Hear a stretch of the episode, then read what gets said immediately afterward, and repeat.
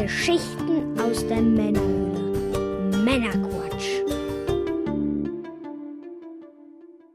Willkommen zum Männerquatsch, dem Podcast von quatschenden Männern für alle. Ich bin der Björn, hallo zusammen. Heute bringe ich euch wieder eine handverlesene Auswahl an Neuigkeiten und interessanten Themen, damit ihr informiert seid und mitreden könnt, ohne selber zu viel Zeit zu investieren. Und wenn euch das Ganze gefällt, dann abonniert den Podcast auch gerne. Heute in Folge 126 geht es unter anderem um 50 Jahre Atari, Michael Jackson Soundtrack für Sonic 3, Teenage Mutant Ninja Turtles vs. Final Vendetta und noch einiges mehr. Und in der Pre- und Post-Show für die Unterstützer geht es unter anderem zusätzlich noch um den Reprint von Avenging Spirit für den Game Boy, eine 40.000 Dollar Frage an Nintendo. Los geht's. Ja, was gibt's denn Neues? An der Stelle auch nochmal schnell den Dank fürs fleißige Klicken auf die Werbeanzeigen auf meinerquatsch.de. Das ist ein schönes Zeichen der Wertschätzung. Vielen Dank, auch wenn ihr euch vielleicht nicht für den Content dahinter interessiert. Klicken tut nicht weh, versucht's doch gleich einmal. Dann ein besonderer Dank geht in dieser Folge an unseren alten und neuen Unterstützer Gary. Der hat nämlich seine Unterstützung von 2 Euro auf 4 Euro erhöht. Vielen lieben Dank dafür. Der Pin ist schon in der Post. Und das hat uns auch ganz kurz auf unser Patreon-Ziel drauf geschoben, sag ich mal, dass wir die Q-Folgen mit dem Mike zusammen machen, die Unterstützer-exklusiven. Leider gab es dann doch noch den einen oder anderen Unterstützer, der nicht mehr dabei sein kann. Und äh, deswegen sind wir jetzt dann doch wieder unter dem Ziel, leider. Mal schauen. Vielleicht kommt ja trotzdem irgendetwas in der Richtung demnächst mal auf euch zu. Schauen wir mal. Auf jeden Fall vielen, vielen Dank, Gary großartig. Durch die aktive Unterstützung haltet ihr den Laden hier am Laufen. Also vielen, vielen Dank. Ja, bevor wir dann nun in die Sendung starten, was wird denn heute genossen? Ich habe hier ein Sparkling Chupa Chups Melon and Cream Flavor Drink Limo, keine Ahnung, was das ist. Grüne Dose. Hm, steht da drauf. Da haben wir da Deutsch. Äh, kohlensäurehaltiges Erfrischungsgetränk mit Melone-Sahne-Geschmack. 250 Milliliter, Zucker 11,9 auf 100. Jo, schauen wir mal. Naja, bin mal gespannt. Ich kenne das nicht. Ich erwarte allerdings Chupa Chups eher was sehr Süßes. Schauen wir mal. Selbst gekauft. Eigene Meinung wird hier propagiert. Ja, riecht wie ein Lolli. Hm. Schauen wir mal.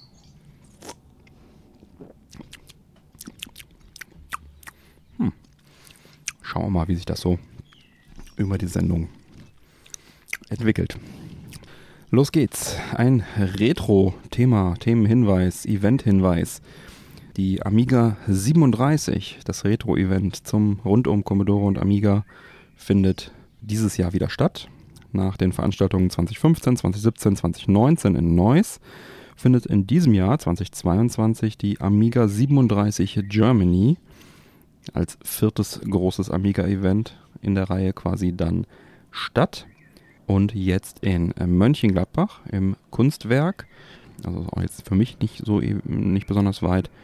Die dortige Location bietet den Ausstellern wohl und den Besuchern wohl doch noch mehr Fläche und noch mehr Platz. Das Landestheater hat halt einfach eine Begrenzung. Die war halt schon da voll belegt und ich denke auch, das wird nicht die günstigste Location gewesen sein. Also probieren Sie mal was Neues aus. Konzept bleibt dabei bestehen, wird wieder eine Mischung aus User-Treffen, Messe, Vorträgen und einigem mehr werden. Das Ganze findet am Wochenende den 15. und 16. Oktober 2022 statt, kurz nach meinem Geburtstag. und erwartet werden neben zahlreichen Ausstellern wie zum Beispiel APC und TPC, dem Apollo-Team, Alinea, R-Cube und dem Return-Magazin auch wieder bekannte Amiga-Gäste aus dem In- und Ausland. Hauptsponsor der Veranstaltung ist erneut Aeon bzw. Trevor Dickinson. Ja, wer unsere Berichte und Interviews der vergangenen Events hören möchte, der findet die Sendung auf männerquatsch.de. Besonders die Interview-Sonderfolge möchte ich euch da ans Herz legen. Das war eine ganz schöne Folge. Schöne Gespräche haben wir da geführt. Ich selbst werde dann auch auf der Amiga 37 vor Ort sein. Den Samstag bin ich da, da habe ich mir ein Ticket ge geholt. Und einige Hörer haben sich ebenfalls schon angekündigt, allen voran Gary. Wir sehen uns dort. Kommt also auch gerne vorbei. Wenn ihr da vor Ort seid, äh, sprecht mich an. Ich bin der Typ mit dem Mikrofon und dem Männerquatsch-T-Shirt. Genau, Link zum Event packe ich dann auch in die Shownotes auf männerquatsch.de. Atari wurde am 27. Juni 1972 gegründet und ist somit kürzlich 50 Jahre alt geworden. Glückwunsch! Der Name Atari ist mit der Videospielindustrie eng verknüpft, besonders die Frühzeit, sprich 70er und 80er Jahre, wurden durch diese legendäre Firma geprägt. Erste Erfolge feierte Atari in den Arcades, später dominierten sie den Heimkonsolenmarkt. Nachdem man schließlich noch den Heimcomputermarkt zu guten Teilen mitbestimmte, schien alles erreicht und dann äh, verließ die Firma, die einst Synonym für elektronische Spiele war, ein wenig das Glück. 1996, nach der letzten glücklosen Heimkonsole, dem Atari Jaguar, begann ein neuer wechselhafter Teil der Geschichte der Firma. Der Name wechselte nach einer Fusion mit einem Festplattenhersteller zu Hasbro, dann zu Infogrames und schließlich durch weitere Hände bis in die heutige Zeit. So hat die Firma, die heute als Atari auftritt, nicht mehr so viel gemein mit den Ursprüngen aber hey, es gibt sie immerhin noch. Das ist doch schon mal auch ein Erfolg. Und dieses heutige Atari, das sich leider weiterhin hartnäckig weigert, seinen schicken Mini-PC, den sie Atari VCS nennen, auch nach Europa zu verkaufen, was sehr schade ist. Die veröffentlichen aber trotzdem hier weiterhin unter dem bekannten Label Software. So gab es schon eine Reihe von Neuauflagen von Klassikern wie Asteroids, Missile Command und einiges mehr. Und die kann man neben dem VCS auch auf dem Handy, dem PC oder auf den aktuellen Konsolen dieser Welt spielen. Sind recht nette Geschichten. Nichts Weltbewegendes, aber ganz nett. Alles so ein bisschen in diesem Vector-Style, so ein bisschen wie das Geometry Wars damals. Also in die Richtung geht das. Ja. Der neueste Streich, den sie sich jetzt ausgedacht haben zum 50. Geburtstag, wird eine dicke Software-Sammlung sein. Und für die Sammlung, die unter dem Namen Atari 50 The Anniversary Celebration erscheinen wird, wurde Emulationsspezialist Digital Eclipse verpflichtet. Hier soll der Spieler mitgenommen werden auf eine Reise durch 50 Jahre Videospiele. Dazu gibt es Interviews mit Designern, Entwicklern und Branchenführern, Dokumentarfilmmaterial, Produktdesign-Dokumente, hochauflösende Original-Artworks und eine speziell zusammengestellte Liste von mehr als 90 spielbaren Spielen. Dabei sind Titel von insgesamt sechs Original-Atari-Konsolen und Heimcomputerplattformen sowie Generationen von Arcade-Titeln. Zum ersten Mal überhaupt sind endlich auch mal Spiele des Atari Jaguar mit dabei. Aber auch der Farbhandheld Lynx darf zum Beispiel nicht fehlen. Hinter jedem Spiel stehen die Geschichten von Atari, was in der Firma passierte, was in die Entwicklung der Spiele und der Hardware so einfloss, ja, halt immer entsprechend auf die Spiele, bezogenes Bonusmaterial sozusagen. Und das soll dann einen seltenen und umfassenden Blick hinter die Kulissen der Videospielgeschichte ermöglichen. Aber es sind nicht alles nur einfache 1 zu 1 Emulationen plus Bonusmaterial. Das Team von Digital Eclipse entwickelte auch die Reimagined-Serie. Das sind sechs neue Spiele, die Atari-Klassiker wieder neu aufgreifen, neu interpretieren, neu zusammenstellen. Darunter Sword Quest Air World, das nach fast 40 Jahren einen vierten Teil bekommt, inspiriert von den Designkonzepten des ursprünglichen Schöpfers Todd Fry. Dann haben wir Haunted House, das Spiel, das als Begründer des Survival-Horror-Genres gilt und Inspiration für Resident Evil war. Hier wird es eine moderne, voxelbasierte 3D-Fortsetzung mit mehr Häusern, mehr gruseligen Situationen, mehr Urnen geben. Und dann haben wir VCTR, SCTR, ein Mashup, das die Vektor-Ära der Spiele feiert kombiniert das Gameplay von Asteroids, Tempest und anderen vektorbasierten Arcade-Klassikern zu einer durchgehenden Herausforderung. Dann Neo Breakout, ein Breakout im modernen Grafikstil. Quadratang, Update des klassischen Tank-Spiels von 1978. Yas Revenge, Reimagined, Horror Scott Washers Meisterwerk. Für den 2600 erhält einen völlig neuen Look und jetzt kann man jederzeit zwischen Original und moderner Grafik hin und her schalten und entwickelt das Ganze von Mike Mika, dem Studioleiter von Digital Eclipse, der 1999 auch die Game Boy Color Variante von Yas Revenge schon entwickelt hat. Da hat er also schon ein bisschen Erfahrung. Ja, zusammengefasst halt, umfasst halt dieses Paket neun, über 90 Spieleklassiker, inklusive dieser Reimagined-Serie. Und da sind die Plattformen Arcade, Atari 2600, Atari 5200, Atari 7800, Atari 8-Bit Heimcomputer, Lynx und Jaguar vertreten. Interaktive Zeitleisten, Interviews, Archivbilder, Videos und so weiter reichern das Ganze dann an, wie schon gesagt. Jo, das Ganze kommt dann für PlayStation, Xbox, Switch und PC diesen Winter zum Preis von rund 40 Euro. Ja, klingt ganz okay. Also ich bin auf jeden Fall dabei, besonders wenn es eine physische Variante geben sollte. Das ist auf jeden Fall mal eine sehr ambitionierte Sammlung zum 50. Geburtstag, die sich halt hoffentlich, wahrscheinlich, so wie es aussieht, wie es sich anhört, von diesen typischen kleineren Sammlungen abhebt, wo es halt nur eine Handvoll alter Gurken gibt, die man schon tausendmal irgendwie gesehen und gespielt hat. Jetzt soll das Ganze halt, dieses Bonusmaterial dann halt wirklich auch von vornherein immer zur Verfügung stehen und mehr wie so ein ja, spielbares Museum dann sein. Und das finde ich eigentlich ganz nett. Der richtige Ansatz. Und wer übrigens noch mehr über die Geschichte von Atari erfahren möchte, dem sei der kostenlos lesbare Artikel von René Meyer, bekannt als Organisator des Retro-Stands auf der Gamescom seit vielen, vielen Jahren, auf heise.de zu empfehlen. Hier geht er nochmal im Detail auf Ataris bewegte Geschichte ein und zitiert auch einige Themenexperten, zum Beispiel mich, verlinke ich euch auch mal in den Shownotes der Folge 126 auf meinerquatsch.de. Ja. ja, was sind eure Gedanken zu Atari allgemein und auch zu dieser Sammlung vielleicht? Habt ihr da auch eine Verbindung vielleicht zu Atari, zu den Konsolen, zu den Spielen? Teilt eure Meinung hier gerne mit der Männerquatsch Society im Episodenquatsch-Kanal auf unserem Discord-Server. Ja, noch eine Anniversary, nämlich pünktlich zum 31. Geburtstag von Sonic lässt Sega es richtig knallen und veröffentlichte jetzt mit Sonic Origins am 23. Juni eine Sammlung von vier klassischen Sonic the Hedgehog Spielen. Enthalten sind Sonic Hedgehog 1, 2, 3, Sonic und Nuggets und Sonic CD. Und dazu gibt es zahlreiches Bonusmaterial, unter anderem ein Menü, in dem der Soundtrack komfortabel angehört werden kann. Das Besondere an der Neuauflage ist, dass es sich hierbei nicht um eine einfache Emulation der Spiele handelt, sondern ähnlich wie damals bei Sonic Jam auf dem Sega Saturn handelt es sich hier um native Ports. Die Basis dafür liefert die Engine von Sonic Mania. Klingt nach der ultimativen Sonic Collection, oder? Ist es fast.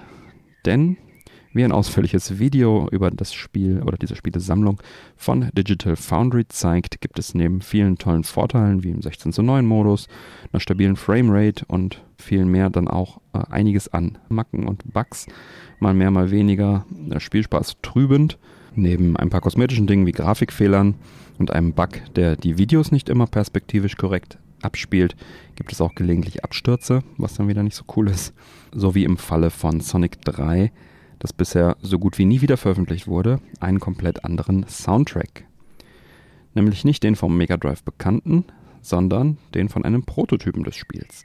Der wurde auch schon in den späten 90ern beim PC-Port verwendet und der Hintergrund ist offenbar, dass der originale Sonic 3 Soundtrack nicht vom Sega selber war, sondern lizenziert war. Und zwar soll der Soundtrack von niemand anderem als Michael Jackson in Zusammenarbeit mit dem Keyboarder Brad Buxer stammen.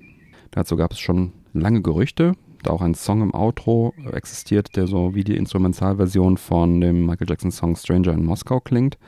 Aber offiziell bestätigt wurde das nie.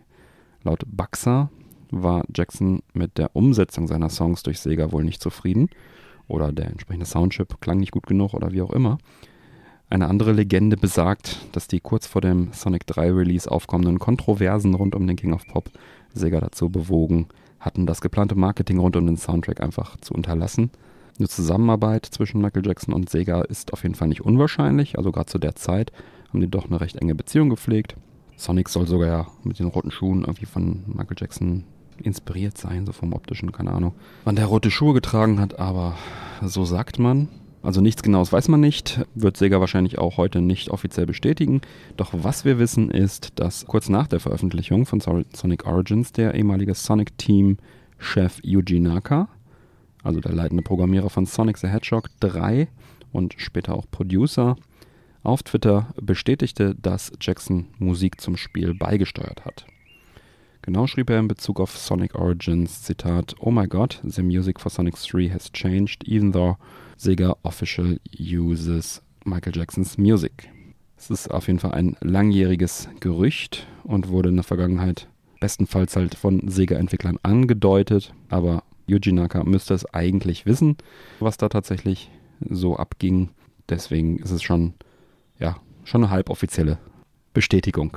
Und es klingt schon auch streckenweise stark nach Michael Jackson. Also ich persönlich gehe davon aus, dass auf jeden Fall er daran mitgearbeitet hat und vielleicht einzelne Stücke oder Schnipsel dazu geliefert hat, komponiert hat, wie auch immer. ja, das Verwenden eines anderen Soundtracks ist gleich doppelt schade. Zum einen ist es für Fans des Original-Soundtracks schade, denn es ist einfach nicht der, den man halt von früher kennt. Und der Original-Soundtrack ist halt auch sehr gut. Und zum anderen ist der Prototyp-Soundtrack nicht besonders gut umgesetzt oder implementiert. Im Vergleich zu den anderen Sounds von den anderen Spielen, die halt aufwendig remastert wurden, enthält halt Sonic 3 wirklich so kratzigen, dumpfen Sound, der also eigentlich noch schlechter klingt als der damals von der PC-Version. So als sei er extra verschlechtert worden. Und das ist natürlich dann doppelt schade. Ne?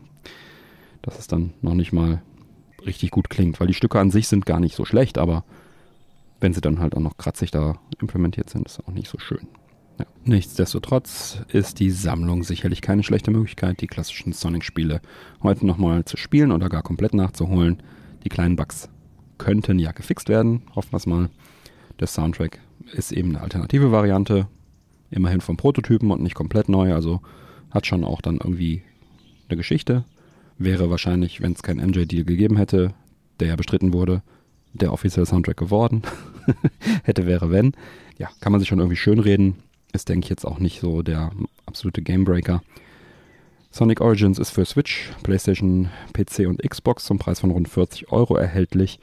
Auch kein Schnapper, aber halt, wie gesagt, immerhin ganz gut angepasst. Vielleicht gibt es noch einen Patch, dann wäre es richtig gut. Und ja, noch die Frage: Indie Männer Quatsch Society, was meint ihr? Stört euch der fehlende Soundtrack?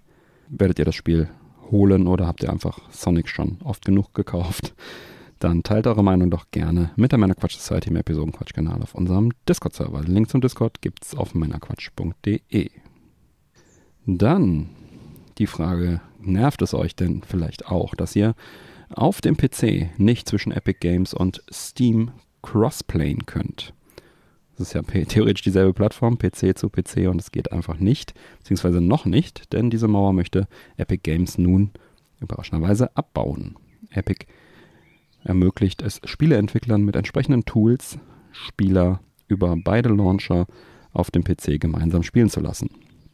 Sie begründen ihre Entscheidung innerhalb eines Blogbeitrags damit, dass man so einen einfachen Weg für Entwickler schafft, die verschiedenen Communities zusammenzuführen.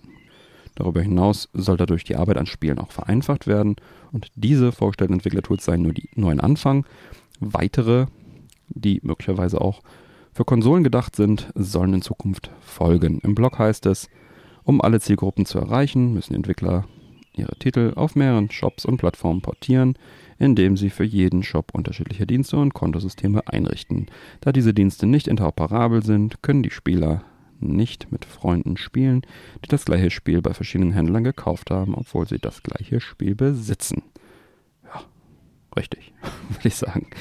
Ja, endlich gehen sie ein Thema an, was sie ja eigentlich schon immer für sich beansprucht haben, dieses, diese Liberalität in, in, in Shopsystemen, das gehört für mich also alles da auch zu, auch Cosplay.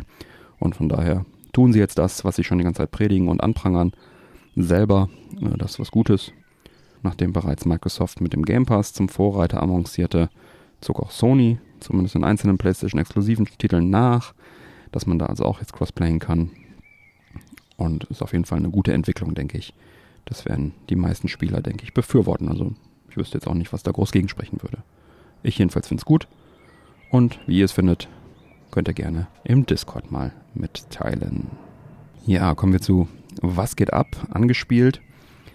Über Final Vendetta sprachen wir ja in Folge 123, ist noch gar nicht so lange her. Und Teenage Mutant Ninja Turtles Shredder's Revenge war bereits in Folge 95 Thema. Beide sind neue und kürzlich erschienene 2D Pixel Art Beat'em Ups mit großen Vorbildern. Final Vendetta orientiert sich an Spielen wie Final Fight oder Streets of Rage 1 bis 3 und Teenage Mutant Ninja Turtles hat die großartigen Turtles Beat'em Ups von Konami zum Vorbild. Ich habe beide Spiele mittlerweile angespielt und möchte gerne mit euch meine Eindrücke teilen. Fangen wir an mit Final Vendetta. Das Spiel ist seit dem 17. Juni 2022 draußen und der Grafikstil ist sehr schick und die großen Sprites sind mir besonders positiv aufgefallen mit ihren tollen Animationen sind wirklich auch eine Augenweide. Das Team von Bitmap Büro, bekannt für ihre Arbeit an Xenocrisis, haben wir in Folge 63 drüber gesprochen, zeigt hier seine Liebe zu 2D-Spielen. Gespielt wird alleine oder zu zweit im Koop Multiplayer und zur Auswahl stehen drei spielbare Charaktere mit unterschiedlichen Eigenschaften. Es gilt in sechs relativ großen Areas zu bestehen Und es stehen halt verschiedene Spielmodus zum Auswahl zur Auswahl Arcade, Survival versus Boss Rush und in drei Schwierigkeitsstufen. Das Ganze. Gameplay an sich ist eher langsam und hält sich relativ konservativ an die aus den 90er Jahren bekannte Formel. Das ist einerseits gut, denn man bekommt eigentlich genau das, was man von früher kennt.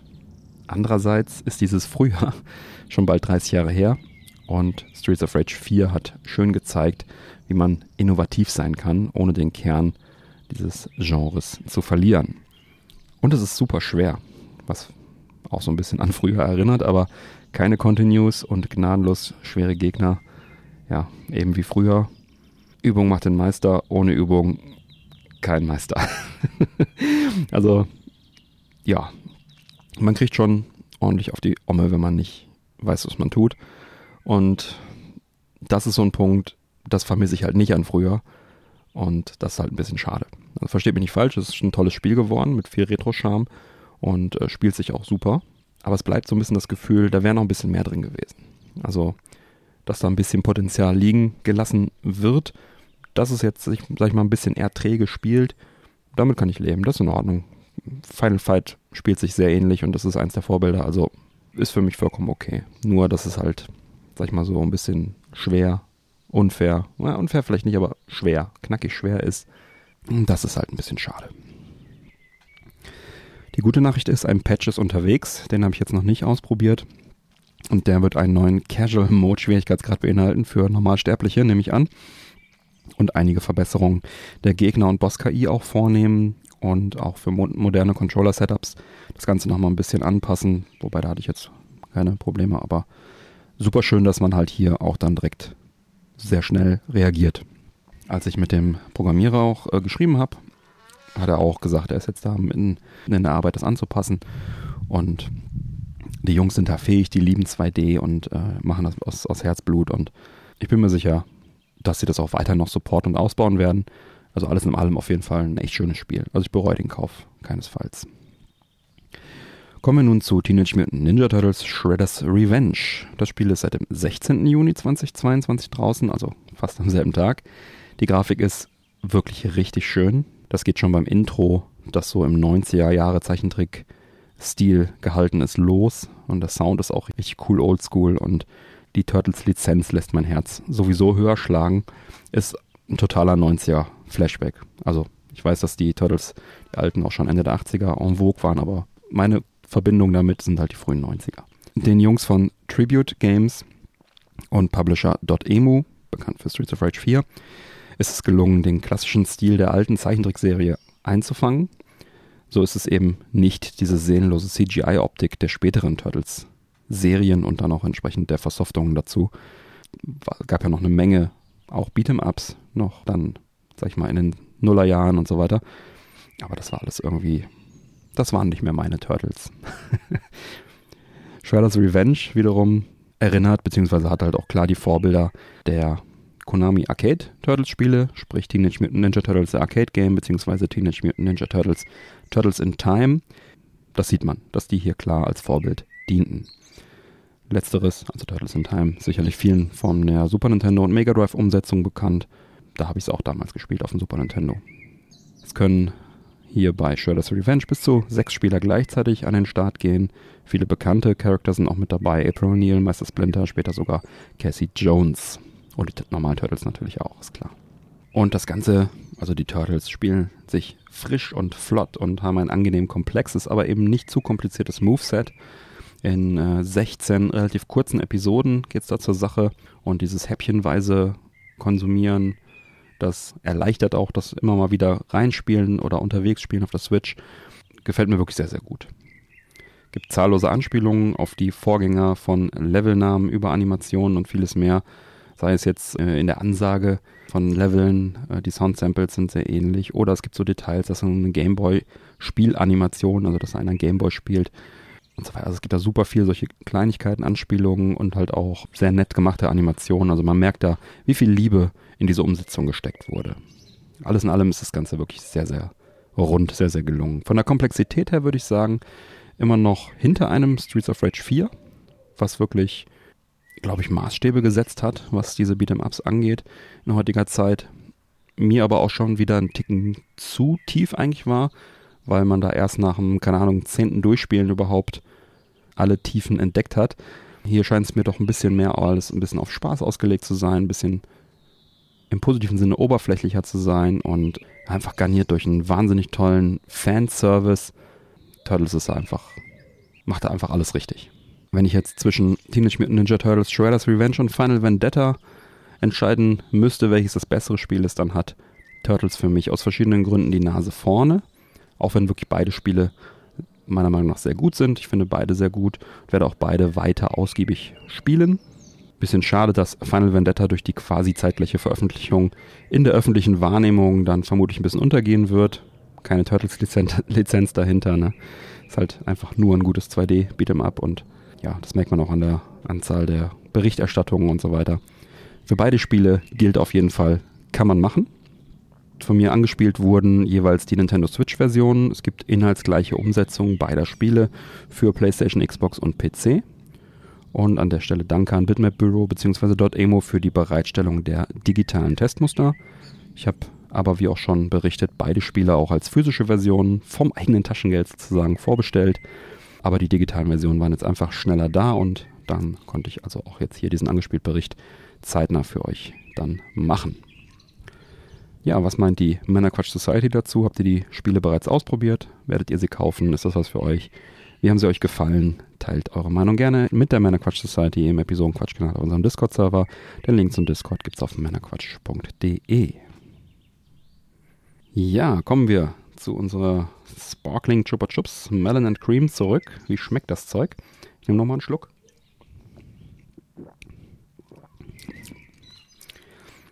Nicht so schlimm, wie ich befürchtet hatte, muss ich sagen.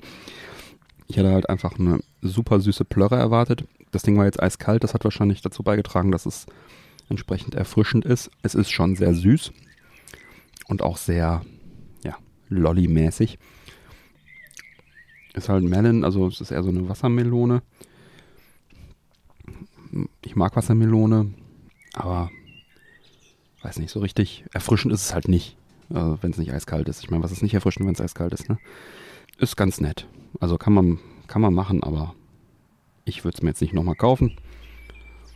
Aber ja, wenn man auf Lolli, ich glaube, es gibt wahrscheinlich gibt es sogar so einen Lolli Melon Cream, wenn man den gerne mag und den gerne trinken will, dann kann man das machen. Ja, dann bin ich soweit durch. Dann schreite ich mal zur Abmoderation. Alle Unterstützer bleiben nach dem Abspann noch dran, bekommen dann noch die exklusive Postshow mit weiteren Themen.